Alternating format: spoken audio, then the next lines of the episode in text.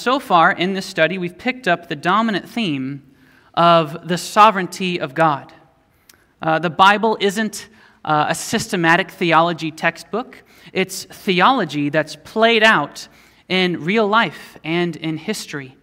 And in Daniel, we've been tracing the sovereignty of God, particularly in the lives of Daniel and in Nebuchadnezzar, the king.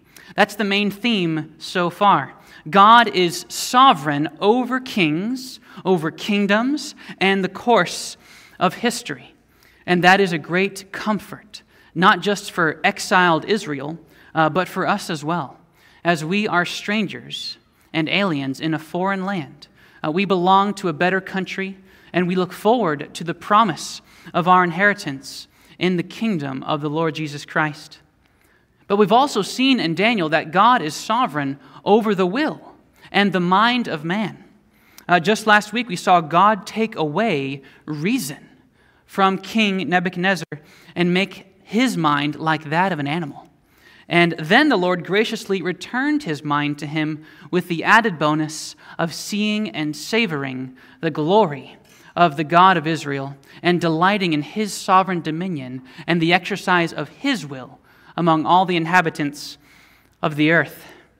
And so Nebuchadnezzar, in spite of all his wickedness, was made into a true worshiper. He was fashioned by God into a true worshiper um, for his glory. But as we come to chapter 5, we fast forward 23 years, and there is a new king in Babylon introduced to us in verse 1 as King Belshazzar. And it's kind of like deja vu. Here is another proud pagan king who also scoffs at the God of Israel, who also receives divine revelation, who also is terrified by that revelation, who also cannot understand the revelation apart from Daniel, and who also does not repent after receiving the revelation. But one is saved, and the other, as we'll see, is judged. Out of the same fallen lump of clay, one is made into a vessel of mercy, and the other is prepared as a vessel for destruction. God is sovereign to save and to judge, to make a worshiper for his glory, and to dispense justice for his glory. And so, this theme of sovereign judgment is prominent in chapter 5 of Daniel. Proverbs 16:4 The Lord has made everything for its own purpose, even the wicked for the day of evil. The day of uh, Babylon has come. Uh, their days are coming to an end. It's time for them to be judged. The 70 years which God has ordained for Israel to be in exile is finally coming to an end. The great Babylon has merely been an instrument in God's hand to carry out his judgment upon his own people, Israel. And yet, Babylon will be judged for what they freely and willingly did to God's people. Listen to Jeremiah 25. Therefore, thus says the Lord of hosts, because you, Israel, have not obeyed my words, behold, I will send for all the tribes of the north, declares the Lord, and for Nebuchadnezzar, the king of Babylon, my servant, and I will bring them against this land and its inhabitants, and against all these surrounding nations, and I will devote them to destruction, and make them a horror, a hissing, and an everlasting desolation. Jump to verse 11. This whole land shall become a ruin and a waste and these nations shall serve the king of Babylon 70 years. In other words, God will use Babylon as his instrument to carry out his punishment, his judgment on Israel for their rebellion and unbelief. Everything that happens to Israel is from God. Look what it says, though, in the very next verse. Then, after 70 years are completed, I will punish the king of Babylon and that nation, the land of the Chaldeans, for their iniquity declares the Lord, making the land an everlasting waste. God says, My purpose in all of this is good. Yours is evil. I meant all of this for good. You meant it for evil. And as I've said, the main theme in Daniel is God's sovereignty. But just how sovereign is God? Is there a limit to his sovereignty? Now, it's often the case that well meaning Christians unintentionally limit the sovereignty of God to somehow protect God from any appearance of evil. And I get it. But God does not need or want defending. On the contrary, he, he boldly proclaims in his word that he is sovereign over everything over sin, evil, calamity, illness, injury, all that is good, and everything that transpires in all of creation. I like what the Westminster Confession says. It says, God from all eternity did, by the most wise and holy counsel of his own will, freely and unchangeably ordain whatsoever comes to pass. And get that in your mind.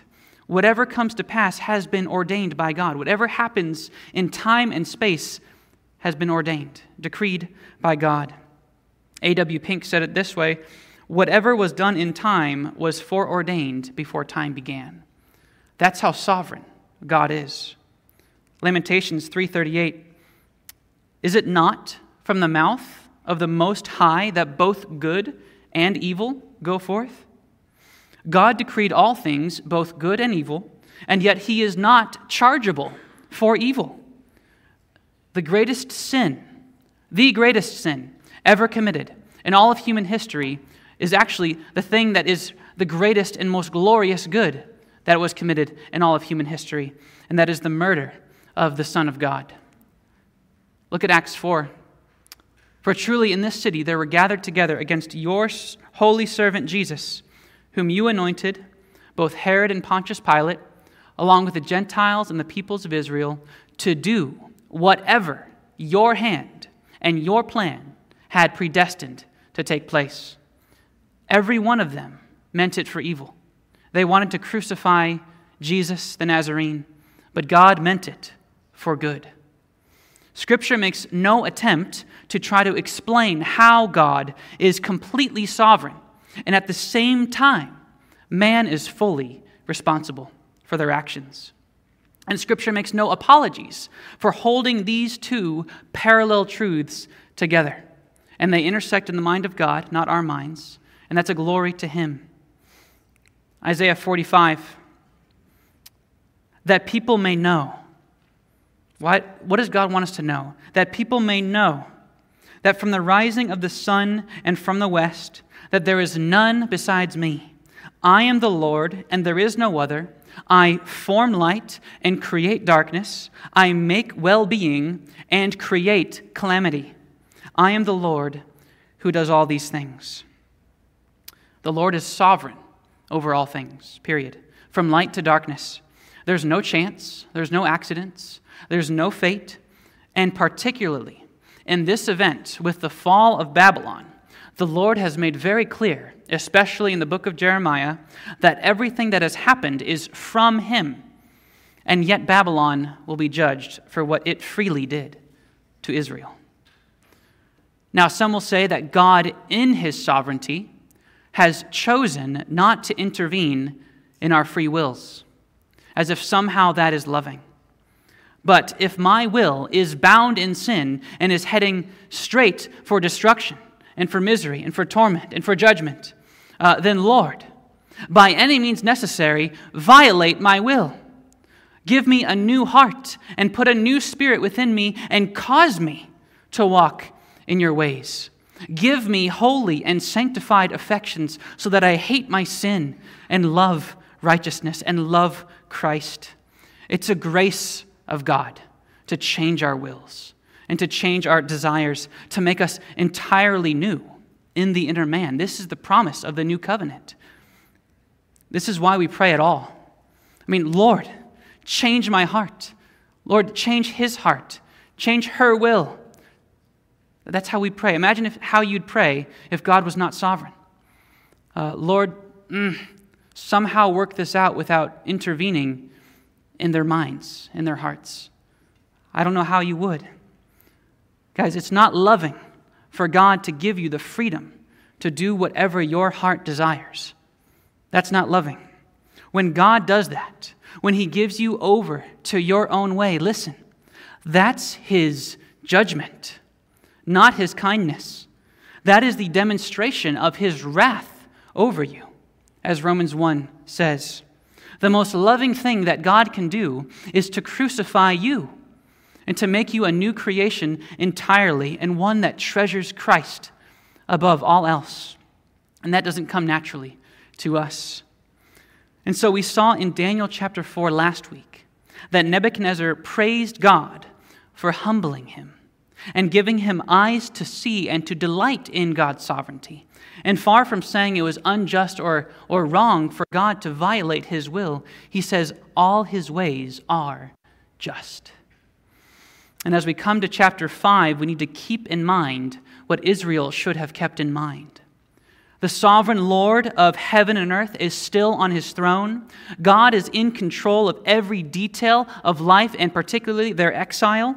Uh, God works all things according to the counsel of his own will, Ephesians 1:11.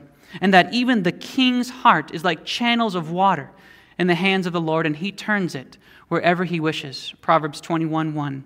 And so there's nothing holding God back from keeping his covenant promises to Israel. How many of you have memorized Jeremiah 29 11?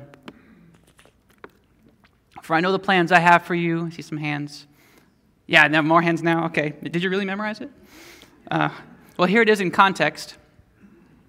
For thus says the Lord, when 70 years are completed for Babylon, I will visit you and I will fulfill to you my promise and bring you back to this place. For I know the plans I have for you, declares the Lord plans for welfare and not for evil, to give you a future and a hope. This is a promise for the nation of Israel. So now, when people ask you, or when people quote this, this verse to you, you can say, well, actually, in the context, you see, uh, this is for the, and you could be that guy that corrects people. And uh, you can edify your brother and sisters in Christ. Now, Daniel has been exiled for nearly 70 years, and so he's, he's an old man now. And he knows that the days of Babylon are coming to an end. God revealed it in chapter 2. Uh, God revealed it to him personally in chapters 7 to 8, which occur chronologically before or in between chapters 4 and 5. God revealed it uh, through Jeremiah 50 years prior, and he revealed it through Isaiah 150 years prior. So, judgment is not just imminent, it is certain for Babylon at this point. God's word cannot fail. There's no hand to hold him back. He will be true to his word, and he will bring about all the good that he's promised to Israel. That's the context. Now, there's too much in chapter 5 uh, to cover in just one sermon, so we'll get as far as we can, which I can tell you right now is not very far. And uh, we'll finish up next week Lord willing. But in this chapter, there are four elements of sovereign judgment. Four elements of sovereign judgment, and I'll give you the roadmap ahead of time so you can, you can see where we're going. Uh, these are the four elements uh, judgment deserved, judgment decreed, judgment declared, and judgment delivered. Let's start with the first one. Now, when I say judgment deserved, uh, I don't mean that Belshazzar, who's the main character in this chapter, didn't deserve judgment prior to this, as if to say, okay, oh, now he deserves judgment. Now he's crossed a line. Uh, no, uh, all of us has, has lived over that line since the day we were born. And the Word of God says, uh, he who does not believe is judged already. John 3:18.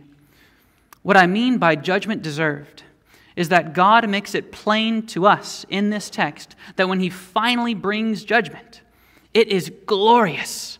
We are made to feel that it is well deserved.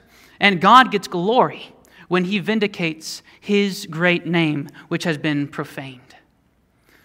Now, in verse 1, immediately we're introduced to a new character, King Belshazzar, and who happens to be Nebuchadnezzar's grandson. Nebuchadnezzar's grandson. And for years, so called scholars celebrated the fact that there is no mention of Belshazzar uh, in any historical documents apart from the Bible. And so historians concluded from that that Belshazzar never existed, and that at least this portion of Scripture is fictional and can't be trusted. Well, all that changed uh, in 1854 when an archaeologist discovered what we call the Nabonidus cylinder. Uh, Nabonidus is Belshazzar's father and co regent in Babylon, so he's the king. Uh, so this is actually a prayer from Nabonidus to his God. And it says this As for me, Nabonidus, king of Babylon, save me from sinning against your great Godhead, and grant me as a present a life long of days. And as for Belshazzar, whoa, my eldest son, my offspring, instill reverence for your great Godhead in his heart, and may he not commit any cultic mistake. May he be sated with a life of plenitude. Well, Nabonidus' God did not answer that prayer because Belshazzar would arguably make the biggest cultic mistake in history. In any case, since then, we found uh, no less than 37 other historical artifacts and documents that attest to the historicity of Belshazzar. And all that to say, don't wait for archaeology to catch up to the Bible before you believe the Bible. Uh, the Word of God is true from beginning to end, and you can trust what it says. Now, let me set the scene for us. Uh, the year is 539 BC in chapter 5, verse 1. Uh, the date, uh, October 12th. Uh, history is very clear on this event. The Lord has stirred up the spirit of Cyrus, the king of Persia, to conquer Babylon. Uh, Nabonidus had already gone forth from Babylon to fight uh, the Persian army, and he's been captured. The whole surrounding city, uh, the territory um, of Babylon, has been captured and conquered. Uh, the Persian army is right outside the gates of the city now. And the only thing standing between Belshazzar uh, and his defeat and the fall of Babylon are these massive walls and fortifications. And so, what does Belshazzar do? Verse 1 this is what he does King Belshazzar made a great feast for a thousand of his lords and drank wine in front of the thousand. Let me actually take a drink in front of you all. it's not wine. Excuse me. So he's having, he's having a party, so to speak. And the question is, why? Why in the world do you think, excuse me, right now is the perfect time to uh, what we would to have what we call a drunken orgy, which is why you have in verse two his wives and his concubines there. This isn't your neighborhood potluck. Uh, I'll spare you the details of what typically goes on in this kind of event, but they are essentially giving themselves over to the lusts of their heart to impurity. That's what's going on. Or rather, I should say, God has given them over to the lusts of their heart to impurity. Let me take one more sip here. There's a frog in there. and just a note on that when God gives man over, you can imagine it like this. This is a good picture that has helped me. Uh, it's like the sun departing, the sun in the sky, the sun departing and refusing to shine and give its light and its warmth. Now, certainly, it can't be said that the sun is the effectual cause of, of darkness and the cold. It's just the opposite. It gives light and warmth. Um, in, in the same way, it can't be said that God is the effectual cause of sin and evil. So when God removes a measure of his restraining grace, uh, man's sinful nature just tends further and further into darkness and depravity. Uh, just as gravity naturally pulls us down, so sin, were it not for the hand of God holding us up, would naturally just fall down. Uh, in other words, these Chaldeans are already under God's judgment. They're already under his wrath because they are engaged in this act. He is giving themselves over to the lusts of their heart.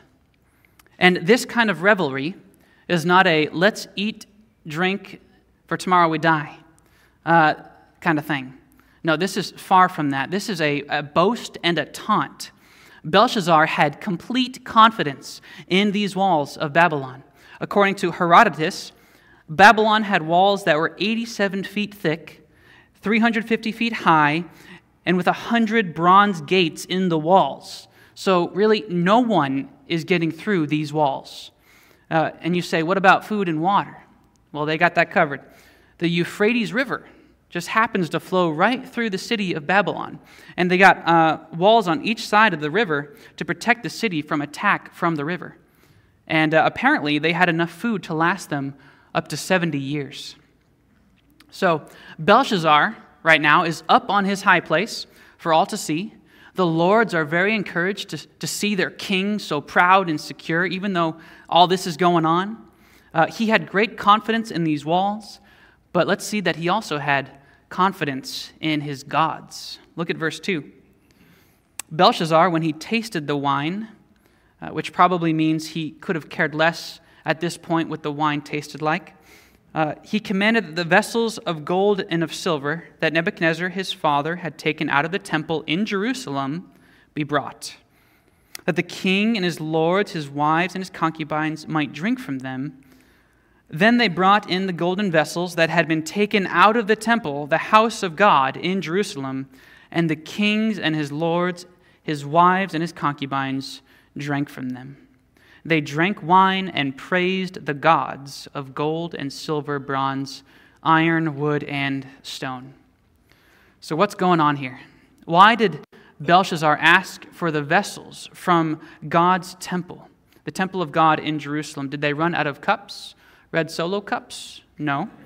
Uh, Belshazzar deliberately scorns the God of Israel. Twice it's mentioned in this text that these vessels were from the temple the house of God in Jerusalem. So when Nebuchadnezzar conquered Jerusalem, this was a long time ago, he gathered up those vessels and placed them securely in Babylon. They have not been used or touched in 65 years. Uh, and that's in keeping with the normal sense of propriety. Uh, it was understood that you wanted to gather up as many gods on your side as possible to receive as many blessings as possible. So, no one in their right mind would think of purposefully provoking any of the gods to wrath. You just don't do that. But Belshazzar intentionally blasphemes the name of Yahweh and profanes that which has been declared holy, set apart for the worship of God alone.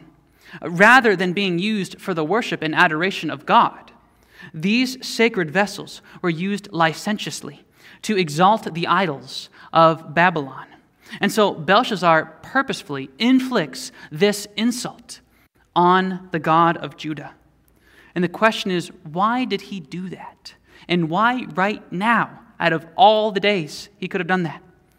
Well, Belshazzar may have known about the dream of Nebuchadnezzar and the prediction that Babylon would be overthrown uh, by another kingdom in chapter 2 of Daniel. Uh, and much like Nebuchadnezzar's golden statue, this may be his way of despising that prophecy. And perhaps he knew about Isaiah's prophecy about Cyrus or Jeremiah's prophecy about the destruction of Babylon. Uh, in verse 2 of Daniel 5, Daniel indicts Belshazzar because he knew what had happened to Nebuchadnezzar and that the God of Israel did it. Let's actually look at it right now. And you, his son Belshazzar, have not humbled your heart though you knew all this. And we'll see more of that next week.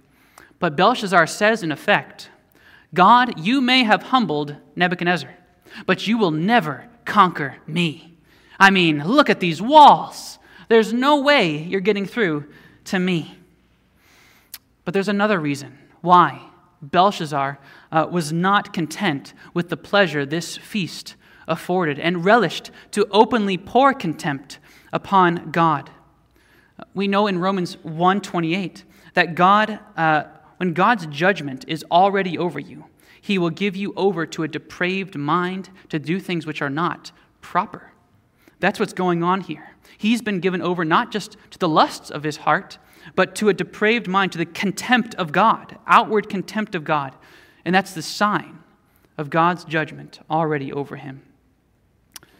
And friends, if you are living in unrepentant sin, without any godly sorrow or fatherly discipline, take heed to yourself.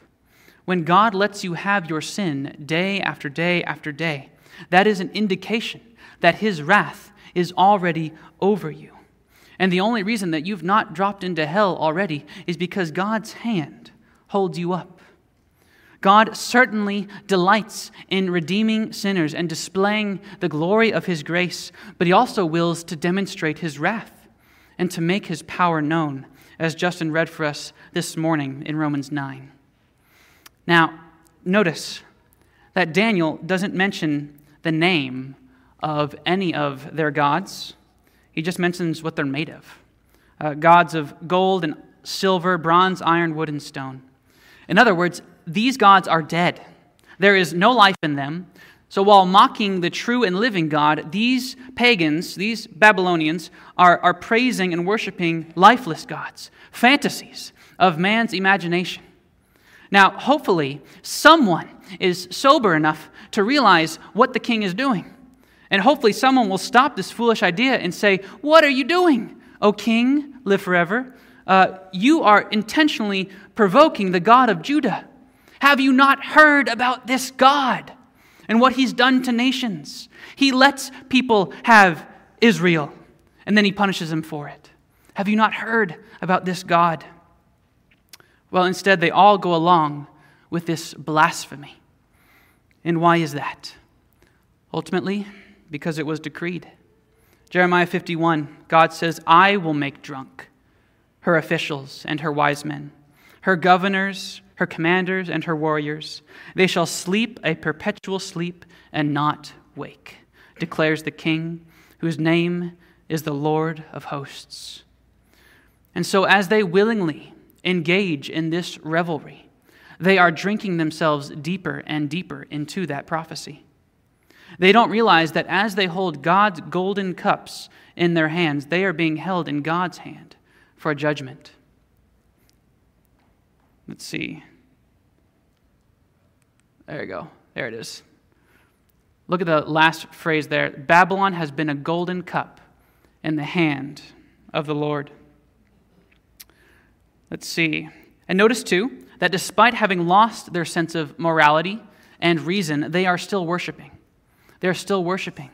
They drink and they praise and they drink and they praise. That's, that's, the, that's the uh, sense in the Hebrew that we get. This is just an ongoing thing. The more they drink, the more they praise.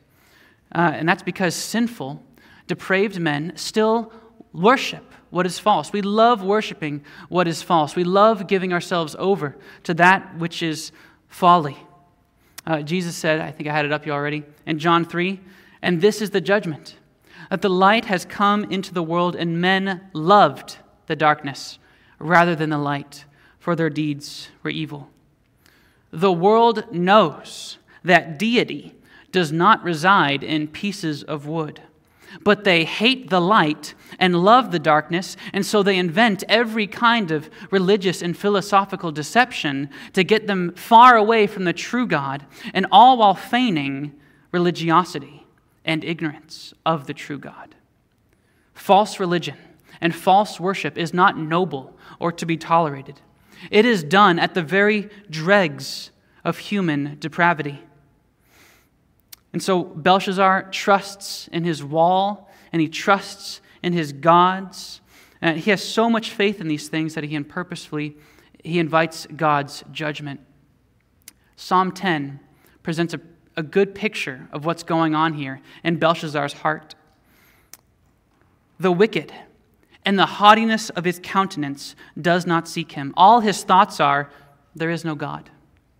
His ways prosper at all times. Your judgments are on high out of his sight. As for all his adversaries, he snorts at them. Uh, he says in his heart, I will not be shaken. From generation to generation, I will not be in adversity. Verse 13 asks, Why has the wicked spurned God? Answer, He has said in his heart, You will not require it. So Belshazzar comfortable in his sin and defiance, says to himself, God will not bring me into judgment. I have done wickedly my whole life, and up to this point have been kept out of hell. God will not require my judgment. But what does it say in the next verse here? But you do see. For you behold mischief and vexation, that you may take it into your hand. So, this is This is judgment deserved. Let's go on to verse 5 through 6. Judgment decreed. Judgment decreed. Verse 5 immediately. In the midst of all this, immediately the fingers of a human hand appeared and wrote on the plaster of the wall of the king's palace, opposite the lampstand. And the king saw the hand as it wrote. Then the king's color changed, and his thoughts alarmed him. His limbs gave way, and his knees knocked together. What a scene this must have been. You can imagine in the midst of this wicked debauchery, heads start to turn. Maybe you hear screams. Uh, the music stops. The sound of laughter dies, and everyone checks their eyes and they look around uh, at others to see if they're seeing the same thing and if it's not just that they're inebriated. And you can imagine that as the fear starts to sink in, that, that the people would look to their king for strength and for answers. And yet, look at him. What used to be a, a red blush has turned into an ashy white. His color changed, the text says. His limbs gave way, that is to say, he lost his strength to stand. Some commentators see this as incontinence. And perhaps at this point, the only sound you can hear in the room is the sound of the king's knees shaking so hard, they're literally striking against one another. That's what the text says.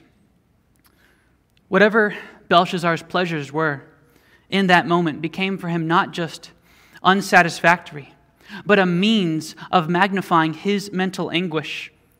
It's not that he was visited by God in, in the middle of some noble act of piety. Uh, no, but in the very mire of sin. And may we learn from this always to consider what if the Lord appeared right now? Would I be put to shame and have cause for dread? Or would I be confident, a clear conscience, knowing that I'm walking in a manner worthy of Christ? So these fingers of a man's hand appeared. In the Hebrew, the word, the word means came out. And it may well be that these fingers came out of the wall that Belshazzar so trusted in, as if to remind him of what Nebuchadnezzar said in Daniel 4:35 that none can stay his hand. Jeremiah 30, uh, 51, 53. Though Babylon should mount up to heaven, and though she should fortify her strong height, yet destroyers would come from me against her, declares the Lord. There is no amount of wall you can put up to avoid my judgment. It's coming. And it says, The fingers wrote on the plaster of the wall of the king's palace opposite the lampstand, meaning that it was in a place for everyone to see. It was on a white surface with a light shining on it. That is the perfect place for everyone to see it. It wasn't in a dream, it was for everyone to see. The sight of a, of a hand writing on a wall is alarming. I mean, if we saw it right now, we'd, we'd be like, okay, what's going on? Uh, but why did it create such a reaction in Belshazzar. I mean, he didn't even know what it said. And yet, look at him. He's, he's undone. I'll quote Hamlet Conscience makes cowards of us all. His guilty conscience, which has up to this point been silenced, suddenly awakens as reality sets in. Belshazzar knew what he had done. The text says his thoughts alarmed him that this could well be from the God he was in the middle of profaning with, with holy vessel in hand.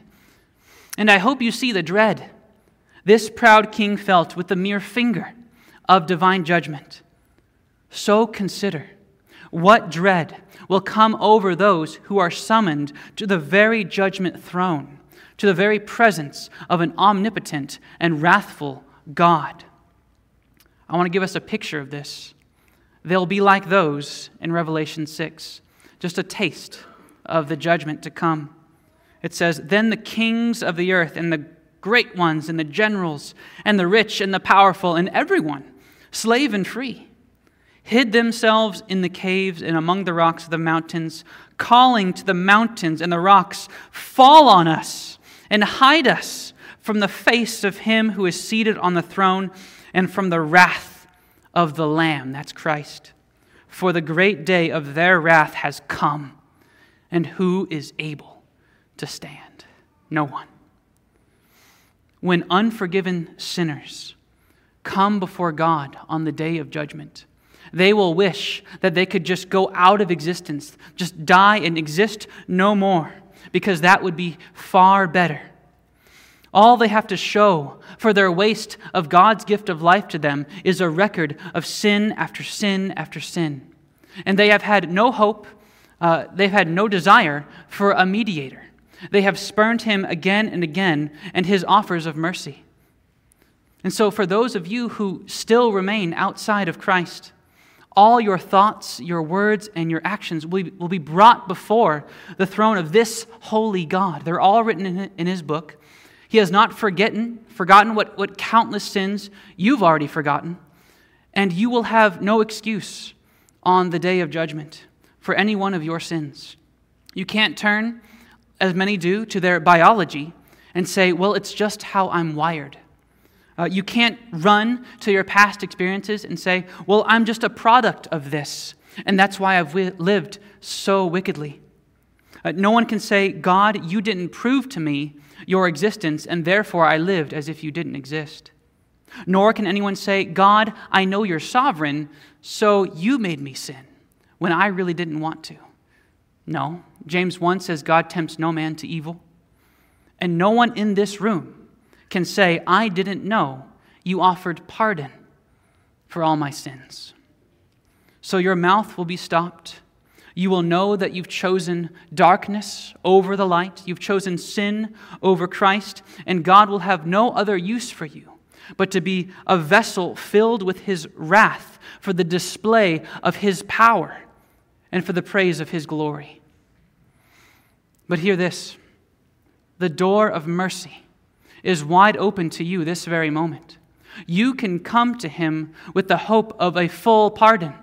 God delights in redeeming sinners. He loves to save in displaying his grace and his mercy and his kindness. God stands ready to forgive. You can come to Christ with the certainty that you will find a warm reception and the full forgiveness of all your sins. There will come a time when you will want a mediator to stand between you and God, and one that says, Father, I've redeemed this one. I've died for this one. Uh, there's no more record of sin. You see, he's been cleansed, and he's wearing my righteousness as a garment. Welcome him into your kingdom. And I'll close with this. One of my favorite hymns Arise, my soul, arise. Shake off the guilty fears. The bleeding sacrifice in my behalf appears. Before the throne, my surety stands. My name is written on his hands. Five bleeding wounds he bears, received on Calvary. They pour effectual prayers. They strongly plead for me. Forgive him. Oh, forgive, they cry nor let that ransomed sinner die. The Father hears him pray, his dear anointed one. He cannot turn away the presence of his Son. His Spirit answers to the blood and tells me I am born of God. My God is reconciled. His pardoning voice I hear. He owns me for his child. I can no longer fear. With confidence, I now draw nigh, and Father, Abba, Father, cry. Church, we can enjoy what the world cannot. And that's a clear conscience before God our Father, no longer our, our judge. All our sins have been dealt with before the throne of Almighty God. There's no more condemnation for those in Christ Jesus. There's no more dread of judgment. So, what freedom can we enjoy? What love can we give? And what service we can render to the Lord and to his people with a clear conscience? Christ has saved me from everlasting torment. It is well with my soul, and I am joyfully his servant, and he is my king whose dominion is everlasting. Friends, don't silence your conscience. The blood of Christ, Hebrews 9:14 says, can cleanse your conscience from dead works to free you up to serve the living God. Well, Belshazzar has nothing to hide. He has nowhere to hide. Uh, the enemy is right outside the wall, and now a greater enemy has appeared within the wall that he so trusted in. And I wish I could say that the next verse tells us that, that the king repented and he cried out for mercy and was saved. But sadly, we'll find that he turns to the wisdom of the world for answers, which has proven time and time again to be of no use. But we'll have to wait until next week. Uh, we got through six verses today, so we'll have to move a bit quicker next time to get through the next 25, uh, Lord willing. So let's pray.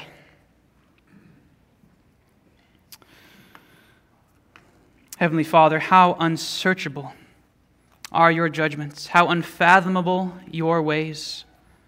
We delight in the revelation of uh, all that you've done and all that you are in your word.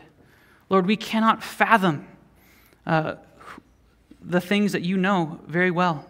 We can't put these things together. Uh, but Lord, you, you, you can. And we trust in you and we submit to it. And we adore you uh, for being God. Uh, we, we, we love the sovereignty that you've, or the, the, the salvation that you've provided in your sovereignty. God, you've redeemed us. You've, you've called us your children. And we thank you for the judgment that has been avoided because of the blood of Christ.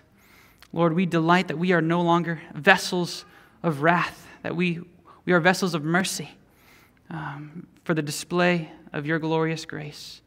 Father, I pray that no one here would leave having come to Christ, having, having uh, uh, reckoned with their sins before you, that they would know that there's, there's a place for all their sins, all their crimes to be nailed, and that's on the cross. Father, save for your glory. Thank you for this time together. We pray all this in Christ's name. Amen.